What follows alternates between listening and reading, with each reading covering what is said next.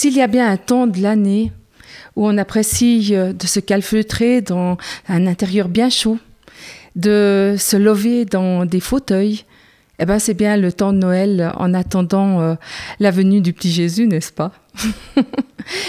Un temps où on aime bien se raconter des histoires. Et s'il y a une histoire que j'aime beaucoup raconter et qui est certainement ma préférée et que je me suis juré de raconter à chaque Noël, c'est cette histoire-là. C'est un après-midi.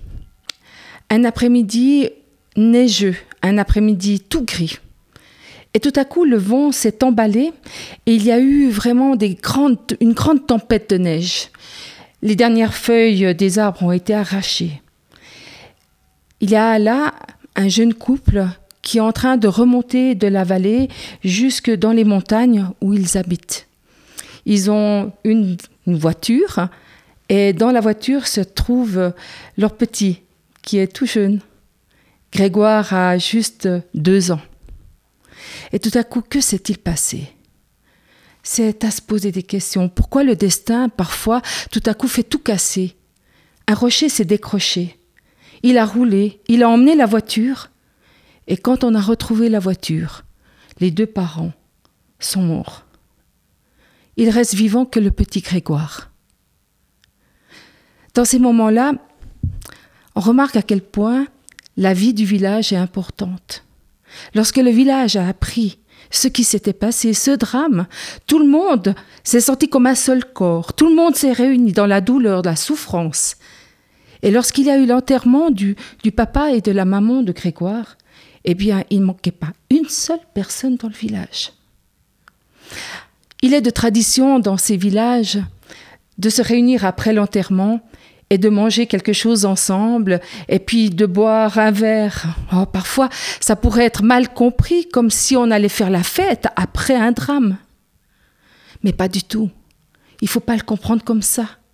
Il faut le voir comme étant la force qui va réunir encore les gens par la suite. La vie doit absolument continuer, même si on pleure. Et c'est ce qui s'est passé dans le village. Tout le monde était là, tout le monde a suivi. Et puis sont restés les derniers, les membres de la famille, les plus proches du petit Grégoire, les oncles, les tantes. Et ça commençait à discuter. Mais qui va s'occuper du petit Grégoire? Et là, les tantes étaient en train de s'organiser entre elles quand Pierre, le grand-oncle de Grégoire s'est approché. Il a posé sur la table sa grosse main et il a un peu frappé pour attirer l'attention sur lui comme il avait l'habitude de le faire. Il a dit le petit, c'est moi qui vais m'en occuper. Mais les elles ont dit, mais ça va pas, Pierre. Non, mais ça va pas, Pierre. C'est quand même pas quelque chose pour vous, voyons, Pierre. Mais bûcheron, toute sa vie bûcheron. Puis là, maintenant, tout à coup, il veut faire la nounou. Non, mais ce Pierre, vraiment, il va toujours nous épater. Hein. Pierre a dit, c'est comme ça. Le petit, c'est moi. Non, non, Pierre, là, là, est-ce que vous avez... Non, peut-être un petit peu trop bu? Hein? Non, non, non, c'est pas question. Écoutez, non, vous avez vu les, grosses paluches que vous avez, Pierre, et vous avez toujours travaillé le bois et tout ça, ça vous connaît, la hache et tout. Mais alors, les petits bouts d'affaires comme Grégoire, non, ça pas. Je vous ai dit, le petit, c'est moi qui m'en occupe. Oui, mais Pierre, vous n'avez même pas eu d'enfant vous-même. Vous pouvez quand même pas vous occuper d'un enfant, vous savez pas le faire. J'ai dit, c'est moi qui m'en occupe. Eh bien, vous pouvez que me croire, mais ce soir-là, quand ils ont quitté le, restaurant, le bistrot du village, le petit Grégoire, il avait sa toute petite menouille dans la grosse paluche de pierre, et il l'a emmené chez lui. Le temps a passé. Pierre a eu bien des difficultés au départ. C'est que c'est vrai qu'il n'avait même pas l'habitude de cuisiner. Et puis un petit comme Grégoire, ben, ça réclame de l'attention, ça réclame beaucoup de choses. Et puis le pire, c'est ces tout petits boutons à boutonner. Oh, il faut une patience pour ça. Il faut une patience. Mais la récompense, elle est toujours là aussi avec ce petit, ce petit bonhomme. Et le temps passe et gentiment, eh bien, amène les saisons les unes après les autres. Et chaque saison, on voit euh, ce petit Grégoire grandir de plus en plus, finot, malin, qui fait rire tout le monde et qu'on adore. Grégoire, maintenant, a 5 ans. Et puis avec ces 5 ans, eh bien, on voit arriver le temps de Noël. Chaque temps de Noël a été un temps particulier, parce à chaque fois, ça a réveillé la douleur du décès de ses parents. Mais Grégoire a toujours été là pour réveiller le plaisir d'arriver à Noël et de se réjouir pour les cadeaux. Et cette année, eh ben, comme toutes les années, avec euh, son oncle Pierre, eh ben, il fait les traditionnels rissoles de Noël. Et cette année, eh bien, euh, Grégoire, il participe un peu à la confection des rissoles. C'est que maintenant, euh, il arrive à bien à monter sur le tabouret, puis à, à s'élever à hauteur de table pour bien mettre la main à la pâte. Et ce qu'il préfère faire, c'est plonger les mains dans la farine et vite descendre du tabouret et puis faire tout le tour de la cuisine en wouh, wouh, wouh! Et ça fait des nuages blancs partout. Ah, Pierre, il peut pas s'empêcher de rire, même s'il veut être sévère. Et puis, ce jour-là, en préparant les rissoles, eh bien, ça frappait à la porte. Pierre a dit, mais tiens, on n'attend personne d'y voir Grégoire. Hein? On n'entend personne. Ah ben non, a dit le petit. puis Pierre s'est quand même dirigé vers la porte d'entrée. Et puis, euh, il est revenu et il a dit à l'enfant, Oh, Grégoire, je crois qu'il y a un, chien errant par là. Alors Grégoire, il, a vite couru jusqu'à la porte, il est vite recouru de nouveau dedans et il a piqué une rissole et puis il est retourné dehors et puis il l'a lancé au chien. Le chien, il a fait un saut en l'air comme ça et paf, il a attrapé la rissole dans sa gueule. Et il est parti. Grégoire était tellement content, il a dit Oncle Pierre, Oncle Pierre, t'as vu ça? On a fait du plaisir à un chien. Et ils ont continué les préparatifs. Cette fois, pour la première fois, eh bien, l'oncle Pierre a accepté que Grégoire puisse suspendre quelques boules au sapin, sans les casser. Attention, attention, attention. Et ainsi, on est arrivé d'étape en étape jusqu'à Noël. Et le temps a passé. L'hiver s'est effacé pour laisser place au printemps. L'été a succédé. L'automne a pris sa place à nouveau et arrivait de nouveau la saison de Noël. Et comme chaque année, hop, on a remis en marche les rissoles de Noël, c'est la tradition, ça. Bon, ils auraient pu faire des biscuits, mais Pierre préfère quand même les, les rissoles, c'est bien meilleur. Et puis, cette année, petit Grégoire va pouvoir grimper l'échelle pour accrocher quelques boules. C'est qu'il a grandi, hein, le petit. Et puis Pierre, il a bien compris, euh, d'après tous les conseils qu'il reçoit de ces dames du village, qu'il faut savoir faire confiance, que le petit va rien lui arriver, Pierre. Hein Et puis, il faut qu'il grandisse, ce petit. Alors cette fois, l'enfant a grimpé sur l'échelle et il est prêt à accrocher les premières boules qu'il a saisies dans sa main. La première. Il l'accroche, elle tient. Oui, regarde, regarde, regarde, regarde, elle tient la. Alors il est redescendu de l'échelle, est allé chercher une autre, et pendant ce temps, Pierre tient bien l'échelle, tient les jambes de l'enfant, tient, il dit attention, attention, attention, non, pas trop ce côté, non, et puis pas trop de l'autre côté, non, attends, attends, attends, attends, oui, là, là, là, c'est bon. Deuxième boule d'accrocher. Et l'enfant redescend chercher une autre boule quand ça frappe à la porte. Les deux se regardent. Oh, ça c'est bizarre. Pierre et l'enfant vont répondre à la porte. Ils attendent personne. Et cette fois, derrière la porte, il y a là un homme. Un homme qu'ils ne connaissent pas. Un homme avec des vêtements très usés. Un homme qui porte dans ses mains un gâteau. Et qui le présente comme ça bout à bout de bras et qui dit Bonsoir, bonsoir. Euh, ce gâteau, c'est pour vous. Pierre regarde ça, ce gâteau. Mais ce gâteau-là, moi, je connais qui c'est qui l'a fait. Ce gâteau-là, ça, c'est Lida qui fait ce cadeau-là. Ce gâteau. Oh, oui, oui, c'est bien elle. Je reconnais tout à fait sa pâte. D'ailleurs, elle m'a même montré la recette. Elle m'a appris comment le décorer et tout. C'est pas toi qui as fait ce gâteau, tu l'as volé? Non, non, non. justement, cette gentille dame, eh bien, elle me l'a offert quand je suis passée chez elle. Et moi, je rêvais d'avoir quelque chose à vous offrir. Et comme j'ai reçu ce gâteau, je me suis dit que c'était le cadeau que je pouvais vous apporter. Qu'est-ce que tu nous racontes là, le bonhomme là? Non mais, gâteau pour nous, pourquoi? Il n'y a aucune raison à ça? Oh, là alors je comprends plus rien, dit Pierre. Et puis toi, Grégoire, tu comprends? Hum, hum. Eh bien, allez, viens à l'intérieur, il faut que tu nous expliques. Et c'est comme ça que Grégoire, oncle Pierre, se sont mis à table et ont placé au bout de table l'homme en question avec devant lui son gâteau. Alors, comment ça se fait que tu viennes nous apporter un gâteau? C'est que c'est une longue histoire, a dit l'homme. Une très très longue histoire. Ce gâteau, comme je vous l'ai dit, c'est pour vous remercier. Oui, mais nous remercier de quoi? Moi, je comprends rien à ce qui se passe, dit Pierre. Attends, on va déjà aller chercher une bouteille, on va boire un petit, un petit coup, ça nous aidera tout ça.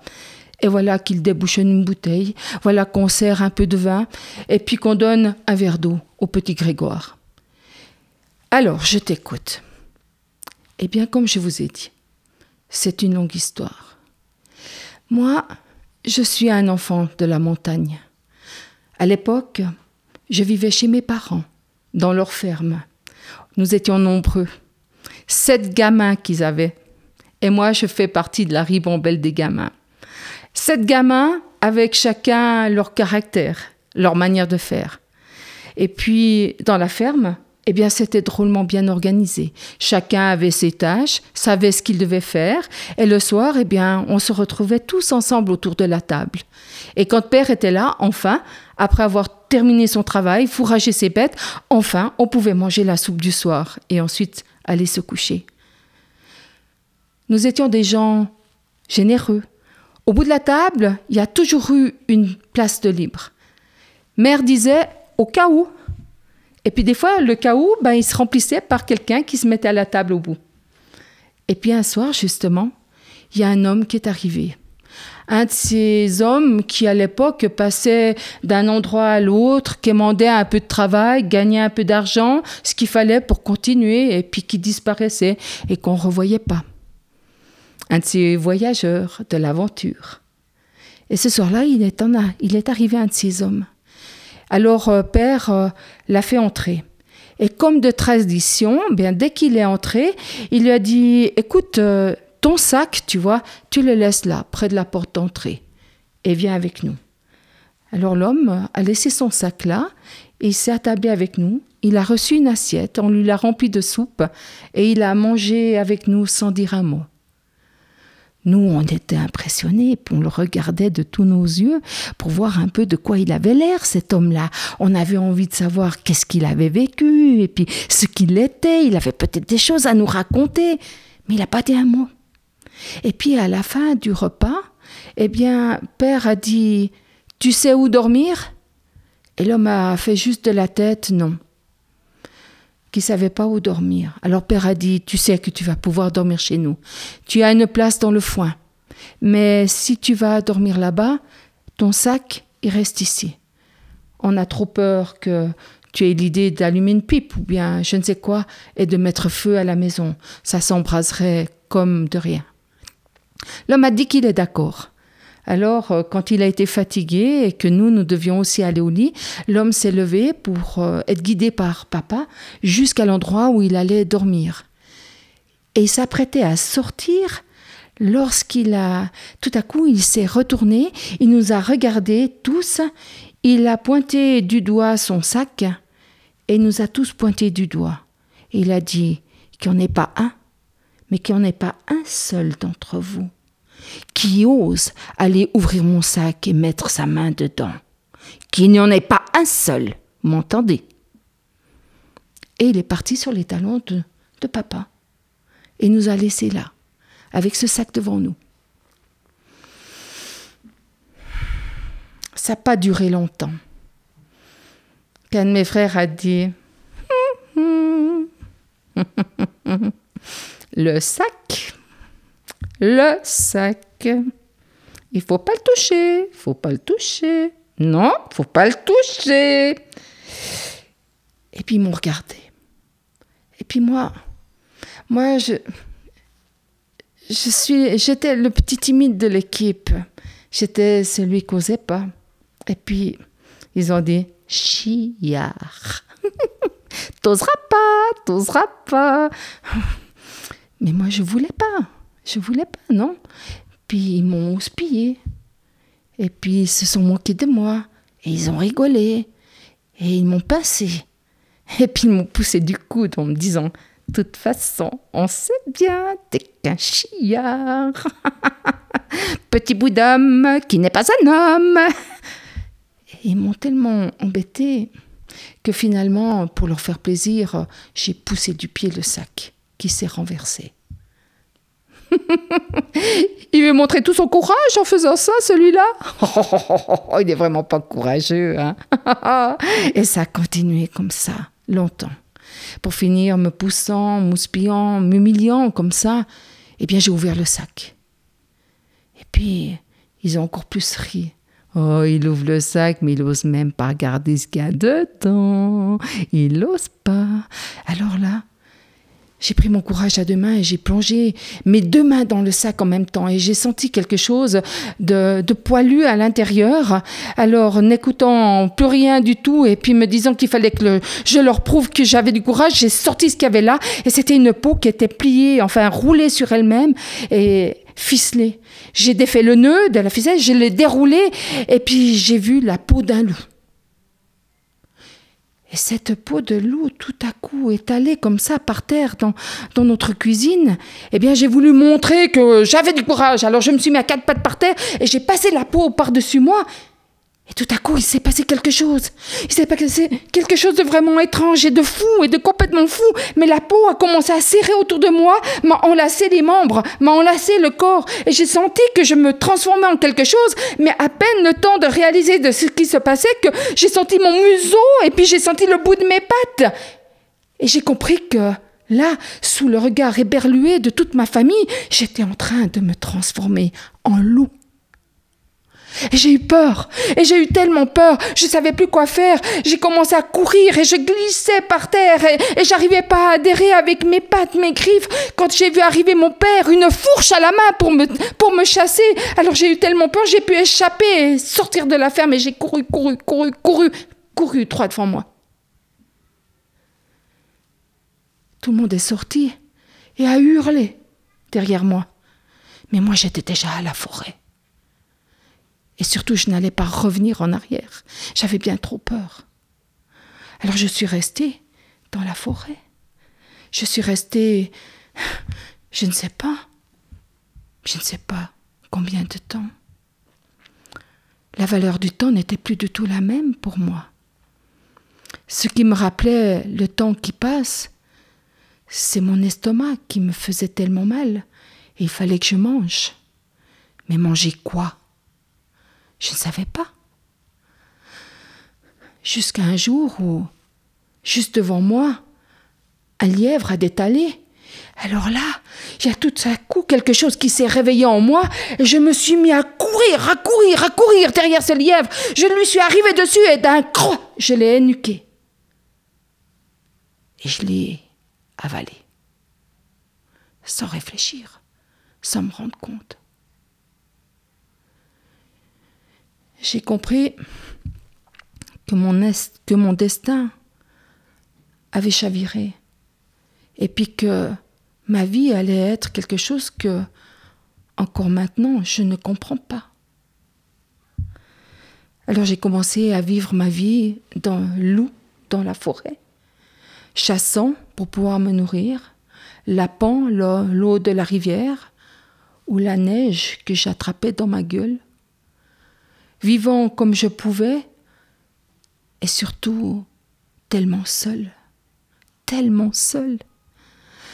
Il m'arrivait souvent d'aller jusqu'à l'orée de la forêt et de regarder et de regarder la ferme d'où je viens, de, de les voir vivre, de voir mes frères, mes sœurs sortir de la ferme, crier un peu les uns sur les autres, ou éclatant de rire, ou bien en train de jouer, ou mon père aller travailler. Mais sans jamais me montrer, tellement et tant j'avais peur, et vite refilé à l'intérieur de la forêt. Et puis un jour, je me suis dit qu'il fallait que j'oublie tout ça, que je vive ma vie de loup et qu'il en était ainsi maintenant. Alors j'ai décidé de quitter la vallée. Et je suis partie avec le printemps. Je suis partie loin, loin, loin pour plus voir, pour tout oublier, et ainsi serait ma vie maintenant. Mais à chaque saison, quelque chose me rappelait la ferme, me rappelait mes parents, mes frères, mes sœurs, et je revenais et je les revoyais. Et c'est ainsi que j'ai vu et réalisé que le temps était en train de passer. Parce qu'un jour, un jour, j'ai vu un cercueil sortir de la maison, avec mon père derrière, mes frères, mes sœurs, qui avaient beaucoup, beaucoup grandi. Et j'ai compris ce jour-là que ma mère venait de décéder et qu'elle allait être enterrée. J'ai eu tellement mal, tellement mal que j'ai pris la fuite à nouveau. Et je suis partie, j'ai couru, couru, couru, couru sous toutes les lunes. Et puis, j'ai essayé d'oublier encore plus. Mais de temps en temps, quand même, à espace beaucoup plus long, eh bien, je suis revenue à la, à la ferme. Et puis j'ai vu que petit à petit, tout le monde l'avait quitté. D'abord euh, mes frères, mes sœurs qui avaient grandi et qui n'étaient plus là. Il restait plus qu'un de mes frères avec mon père. Et puis un jour, je n'ai plus vu mon père. Et peu de temps après, même mon frère a abandonné la ferme. Hmm. Alors ce jour-là, j'ai compris que je n'avais plus rien à faire là. Et que moi, j'avais été oubliée depuis longtemps, très longtemps.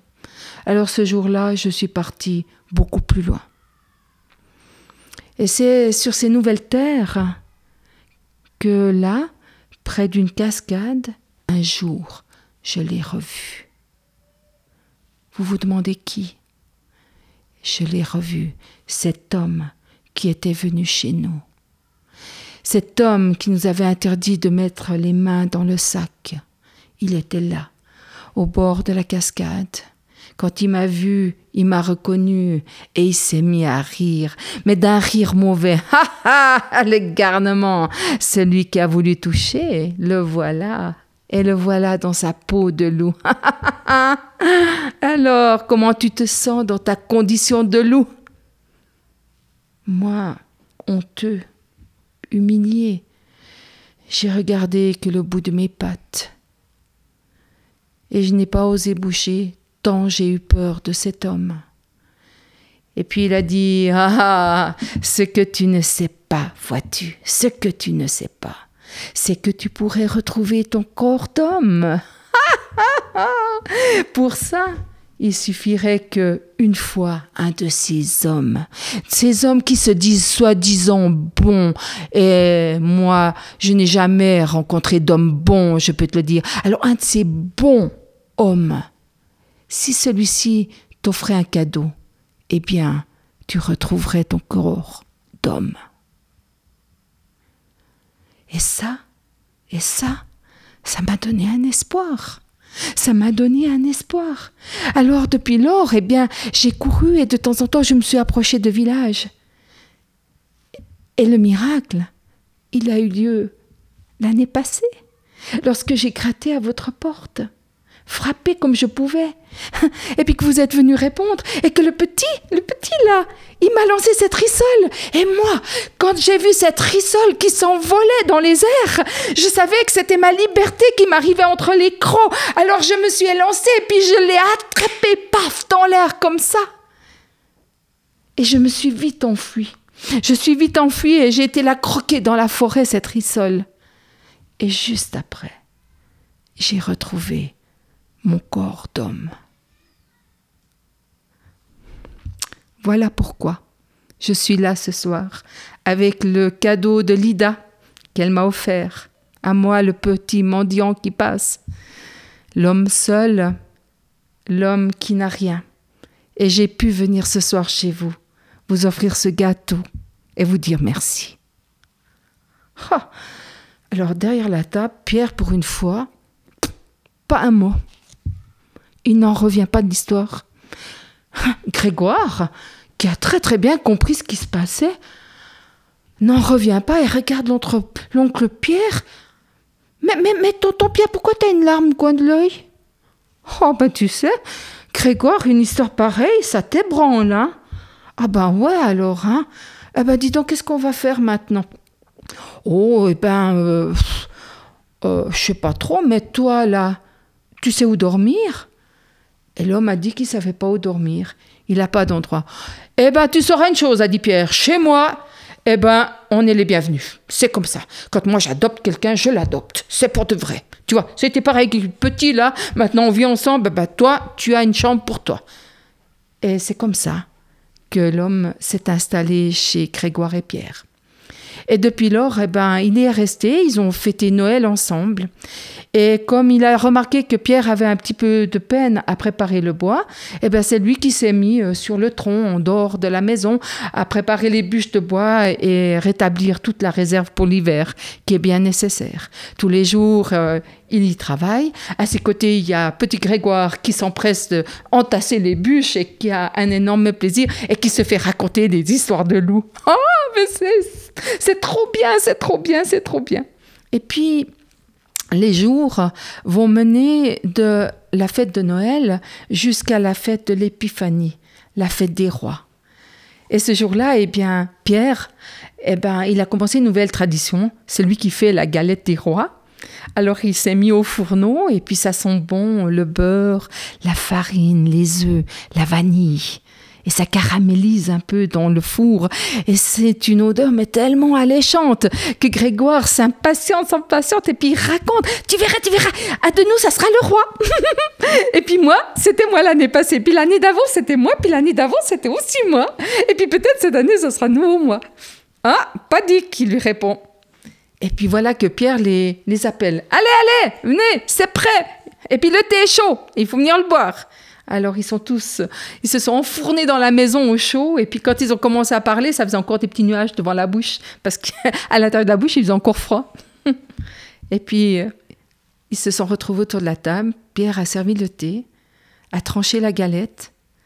Et puis là, l'homme a dit bon, j'ai quelque chose à vous dire.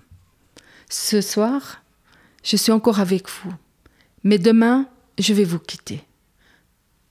Quoi dit Grégoire? Tu, tu, tu, veux partir? Mais, mais, mais non. Non, tu peux pas. T'es mon copain, t'es mon grand frère, t'es es mon grand copain à moi. Tu peux pas partir. L'homme m'a dit Non, vois-tu, il faut que je m'en aille. Il faut que je m'en aille parce que, tu vois, moi j'ai tellement vécu dans le grand air. À quelque part, tu vois, j'étouffe, j'étouffe. Il me faut loin, quoi. Alors, euh, il faut me laisser partir. Non, a dit Grégoire, non, non. Et Pierre n'a rien dit, parce que lui, quand il a trop d'émotions, il dit rien. Et puis l'homme a dit, mais vous en faites pas, je reviendrai. Je reviendrai euh, ben, dès que l'envie m'en prendra. Mais une chose est sûre, c'est que à tous les Noëls, je serai avec vous. Ah oui alors. Ah oui, oui, oui, oui, oui. Puis tu me raconteras des histoires de loups, hein? Oui, bien sûr, bien sûr, Grégoire, je serai là pour toi, à tous les Noëls. Et puis Grégoire a dit, oui, mais tu vas aller où?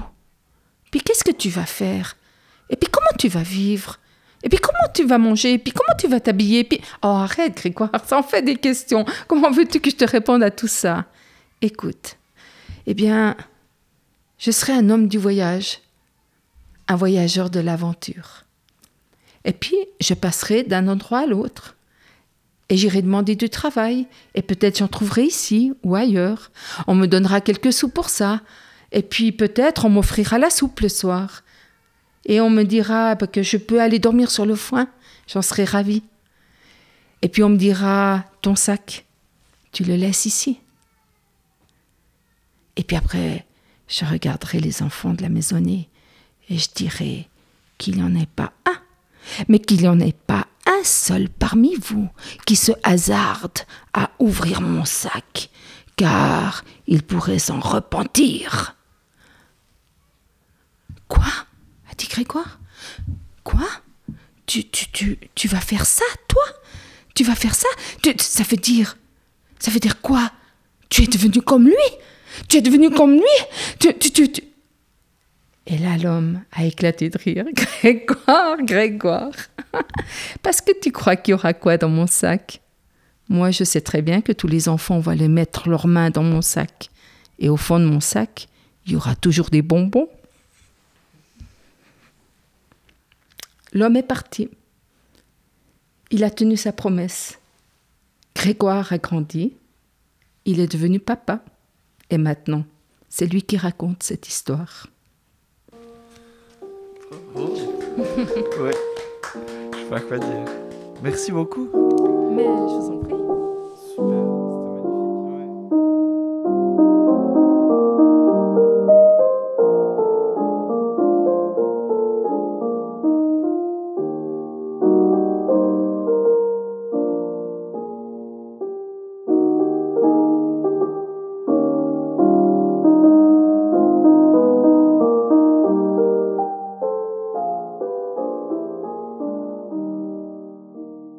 Euh, voilà, je m'appelle euh, Odile You. Il y a de ça 26 euh, ans, 27 ans, je suis allée au village d'à côté. Il y avait une conteuse qui racontait une histoire. Ma fille avait tout juste 5 ans. Et nous avons écouté cette histoire et ma fille était tellement prise dans le conte que quand la conteuse a dit, et puis alors la jeune fille, elle s'est complètement dévêtue. Elle a dit quoi? Elle a même pas laissé sa petite culotte? Et c'était un moment mais juste fabuleux. Et euh, il se trouve que ce même soir-là, c'était la première fois que j'entendais une conteuse. Moi, j'ai su que c'était quelque chose pour moi et qui allait me plaire. Et je suis, depuis ce moment-là, je n'ai plus qu'un euh, seul but, devenir conteuse. Il m'a fallu du temps. Je me suis beaucoup formée par moi-même et après, j'ai pu adhérer à un groupe de conteurs et puis j'ai pu apprendre des quantités de choses tout en restant moi-même car euh, il me semble que euh, chaque personne euh, doit apporter dans le conte son propre tempérament, il a son histoire, il a, il a, il a ses souvenirs, et, tout ça, ça fait partie de l'histoire qu'il qu'il va raconter. Et, au début du conte, tu dis bah, que tu t'es un peu promis de, le refaire à chaque Noël, enfin de le raconter. Est-ce que ça, c'est le narrateur qui parle, enfin la narratrice qui parle, ou bien est-ce que c'est toi en tant que. Ça, c'est Odile qui parle parce qu'elle a son cœur qui bat très très fort euh, dans cette histoire. Mhm. Parce que cette histoire, euh, elle, euh, elle me touche personnellement d'une manière très forte. Parce que si le conte nous côtoie, c'est pas anodin. Ça devient un compagnon de vie, comme toi, peut-être Nathan, avec la musique, ou mhm. vous autres aussi ces compagnons de vie euh, sont des compagnons tellement importants parce que dans des moments de réflexion, dans des moments un peu plus graves de notre vie, ce sont des endroits de refuge qu'il faut absolument garder avec soi, des endroits où on peut se retrouver qu'avec soi-même et puis prendre peut-être une distance. Alors moi, ça a été les contes et comme de manière assez étonnante, les contes ont toujours, m'ont toujours apporté une réponse à ceux euh, qui me, qui me venaient euh, et qui étaient peut-être parfois douloureux pour moi. Et dans ce conte-là, euh, eh bien, il y a plusieurs choses de ma vie qui se sont résolues. Et vous ne saurez pas quoi, parce que c'est pas ça que, que, je dois transmettre. Mais pour moi, c'est pour ça qu'il est, qu'il est très important de le raconter. Et je trouve que c'est une histoire tellement merveilleuse, cette histoire-là, euh, qui, qui passe de la souffrance, de la douleur. Et, je pense qu'il n'y a aucune personne qui, qui peut éviter de toute sa vie, euh, quelle que soit comme souffrance, il y en aura toujours. Euh, il n'y a aucune personne qui pourra éviter des moments de grande solitude ou bien où elle se retrouvera toute seule devant des, des choix à faire qui, sont, qui vont marquer toute sa vie, que justement, ben là, moi, grâce au conte, eh ben, j'ai été accompagnée. Et puis, ça, comme par hasard, j'ai fait aussi un peu comme on fait avec le dictionnaire, poser son doigt, une page inconnue, et puis, et puis trouver un mot, et puis voilà. Alors moi, c'était le conte. Et, mhm. et, combien de fois ça m'a ça m'a apporté soit le réconfort, soit la réponse, soit un chemin à prendre pour le futur. Moi, c'est vrai que ce, qui que j'aime beaucoup dans le conte et euh, ce qui me passionne beaucoup, c'est euh, et surtout dans celui que tu, tu viens de nous, de raconter, c'est euh, comment ça joue sur la répétition et ça joue sur des sur des moments en fait de de juste de où, c'est plaisant d'écouter, de sentir une, vie communautaire et une vie tranquille. Puis ensuite, ça repart sur une petite problématique, mais ensuite, ça revient sur euh, un côté plus tranquille et plus. Euh, j'ai pas vraiment les mots là, mais, euh, mais apaisant en fait. En fait, c'est la vie. Hein. Mm-hmm.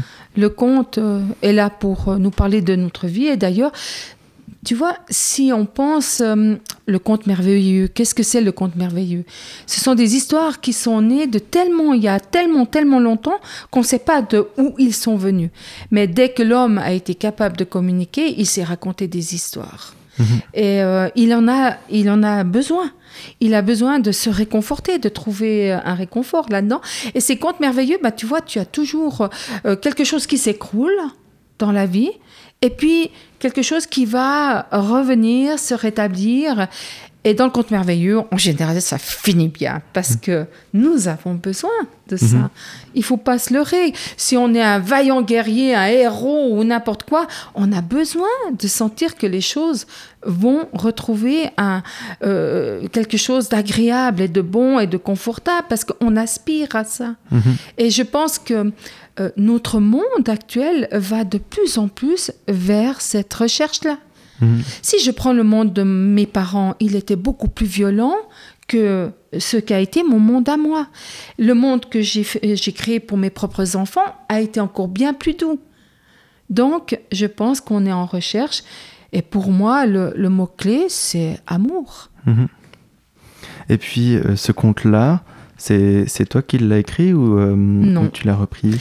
Alors voyez-vous, moi je suis qu'une porteuse de contes. D'accord. Par contre, je lis beaucoup de contes et j'aime beaucoup partir d'un texte et après je vais l'approprier à ma manière avec des images à moi et plus je vais avoir l'occasion de le raconter, euh, plus ce conte va prendre une assise. Mhm. Euh, alors il y a une première assise qui est bien claire un squelette avec euh, voilà l'histoire que je pourrais raconter en, très peu de mots, qui sera toute l'histoire.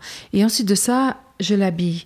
Et, c'est là que peut-être interviennent des moments peut-être de ma vie ou euh, des expériences que j'ai vécues et dont je peux parler et puis qui, qui deviennent ce que je vais appeler personnellement la dentelle du conte.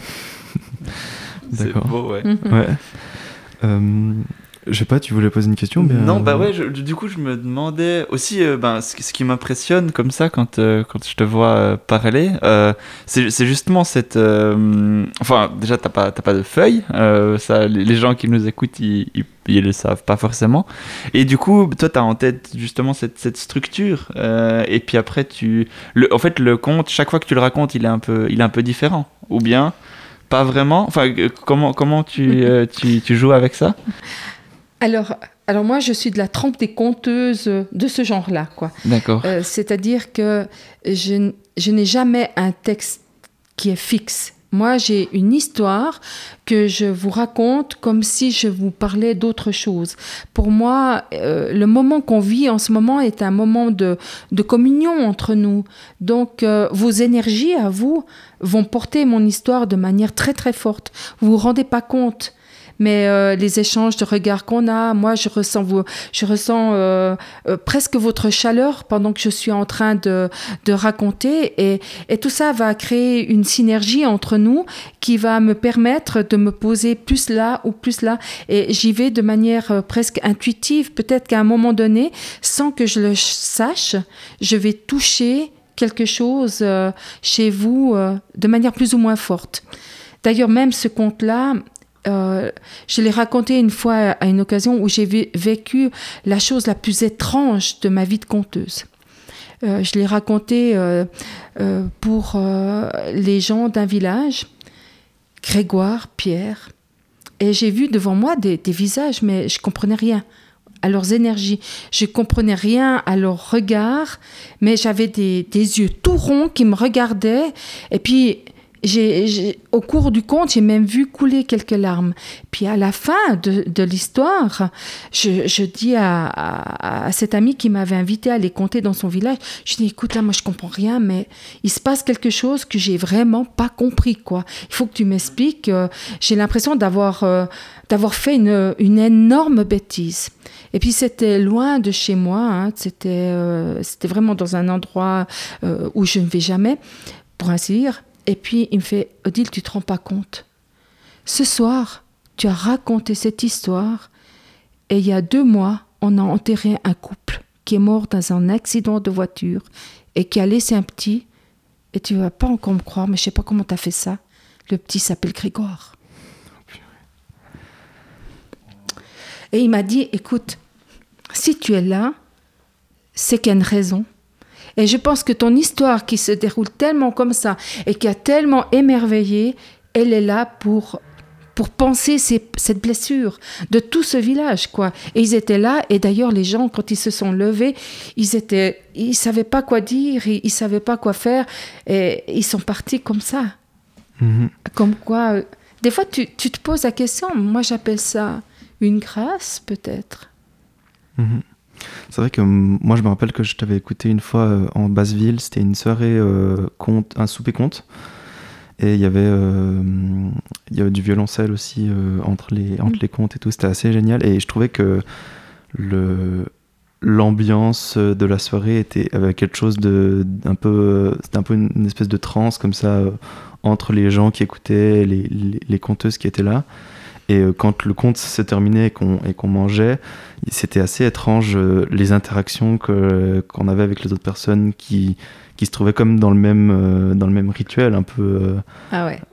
C'était vraiment une expérience étrange, quoi. Donc pour toi, ça veut dire que tu as senti que ça, ça vous a lié ça vous a mhm. lié autour de la table. Euh, là, tu étais avec euh, euh, tes parents, puis il y avait, y avait ta maman, il y avait, y avait ton grand-père, mhm. et puis qu'en fait, c'était comme si tout le monde était lié ensemble dans, dans la mhm. même énergie. Ouais. Ouais, c'est assez. c'est pas qu'une histoire qu'on écoute, mais c'est vraiment comme, comme quelque chose qu'on qui, qui, existe par le, simple fait qu'elle est, qu'elle est narrée en fait et qu'on qu'on est tous témoins de la même chose et euh, c'est assez euh, assez assez prenant en fait euh, mhm. c'est vraiment génial ouais puis c'est unique aussi je trouve que enfin c'est un sentiment qu'on peut difficilement retrouver d'une autre manière ou en tout cas je, en tout cas je j'en vois pas d'autres comme ça enfin ouais pour moi c'est vraiment quelque chose d'unique comme ça et de, de précieux aussi. De là euh, l'important de l'oralité, parce que euh, quand, euh, quand tu racontes et puis que tu échanges en même temps les regards et tout ça, il y, a quelque chose qui se passe en plus. voilà, il n'y a pas cet apport du papier entendu. Je veux pas mettre, je veux pas dire qu'une lecture c'est moins bien. Mais mhm. je trouve que l'oralité apporte pour moi ce petit plus d'échange. Mhm. Surtout qu'il y a tout un jeu de, de, presque théâtral euh, de ta part euh, quand tu, tu, prends. Enfin, il y a aussi un. il y a des, des, moments où tu parles très doucement, des moments où tu parles vraiment très fort, euh, et c'est vraiment extrêmement vivant en fait comme, comme manière de narrer. Alors, je dois vous avouer que je suis très, très émotive. Et même quand je raconte des histoires que je connais depuis longtemps, j'ai presque les larmes qui montent aux yeux des fois parce que, parce que ça me prend vraiment dedans. C'est, c'est, ouais, je, je vis vraiment l'histoire que je raconte. Et, je ne peux pas être autrement, quoi. J'ai, j'ai besoin de cette authenticité dans ce que je, je raconte. Et c'est mhm. peut-être pour ça aussi que j'ai souvent des, des, des bribes que je prends euh, de ma vie qui sont inclus dedans parce que je ne peux pas être un autre personnage que moi, au fond. Mhm. Je ne peux pas vous mentir, à partir du moment où je suis dans le mensonge, euh, je pense que je serais complètement à côté. C'est peut-être pour ça que on dit des conteurs que nous sommes des menteurs de vérité. ouais, ouais. Et euh, ouais, c'est vrai que. Puis il y avait aussi ce. ben, euh, moi, je te connais. Euh, ben, tu es une amie de ma famille. Et, et c'est vrai qu'il y a souvent eu des soirées où tout à coup, ben, tu, tu, nous, tu nous narrais un, conte. J'en ai plusieurs souvenirs. moi, ma question, c'était est-ce que c'est vraiment différent entre des personnes que tu connais pas du tout et des personnes qui sont tes amis, des choses comme ça? Est-ce que tu narres la chose différemment? Alors, lorsque j'ai commencé à, raconter, comme je suis quelqu'un, comme je viens de le dire, très émotif, j'ai eu beaucoup de peine à, raconter devant un public. Je vous avoue qu'il m'a fallu trois ans. Trois ans jusqu'à ce que j'ai pu maîtriser ma parole, maîtriser euh, un peu de mon émotion et surtout prendre confiance en moi. Et, ça, ça m'a apporté à beaucoup de réflexions parce que euh, pourquoi est-ce que on se sent toujours Enfin, pourquoi je me suis sentie comme ça, parce que ça me concerne, dans cette espèce de jugement de l'autre, sans raison. Et si je pouvais, moi, actuellement, euh, aider des jeunes, aider mes propres enfants, c'est de leur dire, ne vous sentez jamais jugé par les autres. Sentez-vous vous, allez-y pour vous, faites-vous confiance. Et moi, j'étais tellement pris dans ce piège-là qu'il m'a fallu justement trois ans pour réussir à, donner ce que j'avais à donner. Et c'est ma passion pour le conte qui, qui, a, qui a réussi à me faire aller de l'avant. quoi. Mais j'étais incapable de parler devant un public. Alors tu me diras aujourd'hui, mais Odile, arrête, tu nous dis des, des, mensonges. Mais je peux vous assurer que c'était le cas. Maintenant, un public, quel qu'il soit, grand euh, ou petit, ne, ne me fait plus cette peur parce que ce qui a pris la place en moi, c'est que tout simplement, j'offre quelque chose. On le prend ou on le prend pas. Je laisse la totale liberté aux gens. Si quelqu'un ne veut pas écouter, il peut quitter la salle, il peut partir. Il a toujours sa liberté. Et moi, je suis motivée par l'idée de faire un cadeau de ça. Et j'aimerais que l'oralité, je me bats pour l'oralité, j'aimerais qu'elle reprenne sa place et qu'on puisse euh, se dire on peut passer une soirée agréable sans avoir besoin euh, de, choses euh, autres à nos côtés. On peut chanter, on peut se faire de la musique, on peut être dans une très grande simplicité et le bonheur, ben, il, il est affilié que au bonheur qu'on veut vivre et qu'on a décidé de, vivre. Donc, euh, faisons du travail sur soi-même pour être heureux. Mhm. Génial. Ouais. Ouais, ouais, génial. Je sais pas, je sais pas trop quoi ajouter, mais euh, je pense qu'on peut, on peut presque conclure sur ça. Je sais, je sais, je sais pas. Euh, si, je sais pas si toi, tu avais encore quelque chose que tu voulais mentionner? J'ai peut-être encore une question. Ouais. Tu, tu, vas compter en général où et euh, où est-ce qu'on peut venir t'écouter euh, si jamais cette pandémie euh, se termine un jour? Ah Oui, on aimerait bien. Hein. alors oui, alors volontiers. Alors, euh, donc, euh, juste pour expliquer un peu, donc, je vous ai dit que je fais partie d'un groupe de conteuses et de conteurs qui existe sur le canton de Fribourg, qui s'appelle Contemuse. Et ce groupe, euh, eh bien, il forme aussi des conteurs. Donc, si vous vous sentez l'âme conteur, eh bien, vous savez que à quelque part, vous pouvez vous adresser à ce groupe. Et puis, Ensuite de ça, eh bien, euh, compter, on a maintes occasions de compter dans des milieux privés, par exemple, mais aussi il y a des quantités d'endroits qu'on anime euh, par les comptes. Et comme cette pandémie eh ben, nous a aussi mis à plat autant que tous les musiciens, tous les artistes, eh bien, pendant cette attente de Noël, euh, Contemuse a mis sur pied un calendrier de l'Avent où vous pouvez aller écouter tous les jours des contes. Ils ne disparaissent pas, ils restent là jusqu'à la fin du mois de décembre. Alors vous faites www.contemuse.ch et mhm. vous tombez dessus, calendrier de l'Avent. Sur le groupe sont aussi annoncés les endroits publics où il sera raconté. Il y a des moments euh, très importants durant l'année qui, par exemple, le deuxième vendredi du mois de novembre est toujours dédié à la nuit du conte. Et là, nous, conteurs, notre devoir, et puis avec grand bonheur, c'est d'aller apporter des contes partout. Après, personnellement, j'aime beaucoup, ce qui me ravit peut-être le plus, c'est lorsque je compte à des adultes et que je vois que ces adultes, tout à coup, ont des étoiles dans les yeux qui se sont laissés emporter malgré tout euh, les préjugés qu'ils peuvent avoir sur le compte. Le compte, c'est pour les enfants, de toute Mhm. façon. Et puis peut-être les femmes, nous, les hommes, un peu moins et tout. Et ce n'est plus le cas, de moins en moins le cas maintenant. Et quand je vois un adulte euh, qui commence à avoir les étoiles dans les yeux, moi, je suis ravie. Et je crois que c'est pour ça que très, très rapidement dans ma, on va dire, petite carrière de conteuse, j'ai mis sur pied ces soupers contes pour adultes qui ont maintenant 22 ans Mhm. et qui ont lieu au, Café de la Marionnette à Fribourg, en général de février à juin. Ça et marche. là, il y a une panoplie de conteurs différents qui viennent. C'est toujours accompagné de musique aussi. Et puis les contes se disent entre plats, comme ça, si on n'a rien à se dire à table, c'est juste parfait. Et puis euh, on ajoutera aussi dans, dans la description euh, de, de la vidéo ou du, ou du, de l'audio Spotify, on, on mettra bah, tes contacts si jamais euh, quelqu'un a en- envie de te contacter pour euh, Ouais, que tu ailles, euh, leur, Ouais, bien sûr. leur raconter quelques histoires. Et ben, on te remercie beaucoup euh, d'être euh, d'être venu euh, dans ce podcast. Euh, et euh, nous, on va euh, donc au semestre prochain, on compte peut-être organiser des soirées contes justement au Centre Frise. Euh, et on sera ravis de, de t'y inviter euh, pour, que, pour que tu viennes nous raconter quelques histoires aussi. Ah bah, c'est très gentil, merci. hein. Moi aussi, je suis ravie de passer ce moment avec vous. Trop Voilà. chouette. Est-ce que tu aurais, je sais pas, encore un truc à dire, un mot de la fin euh? Bon, euh, quel, est, quel est le but de tout dans la vie? Tu vois, moi qui arrive maintenant à un stade où je suis depuis une semaine une grand-maman, depuis une semaine aujourd'hui, euh, je, me dis, mais j'ai déjà vu passer bien des années derrière moi.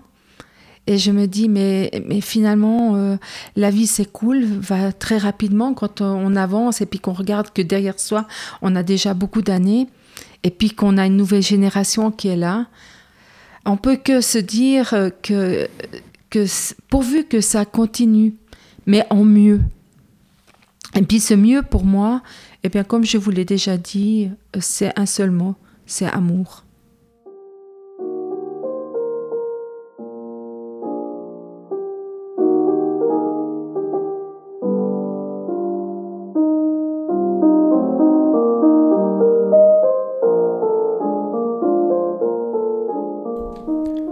Ceci était le dernier épisode de la première saison du Pod Freeze.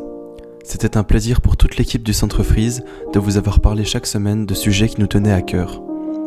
Nous remercions chaleureusement toutes les personnes qui y ont participé, ainsi que tous les auditeurs et auditrices. Et nous nous réjouissons d'avance de vous retrouver au Centre Freeze ou en ligne au prochain semestre.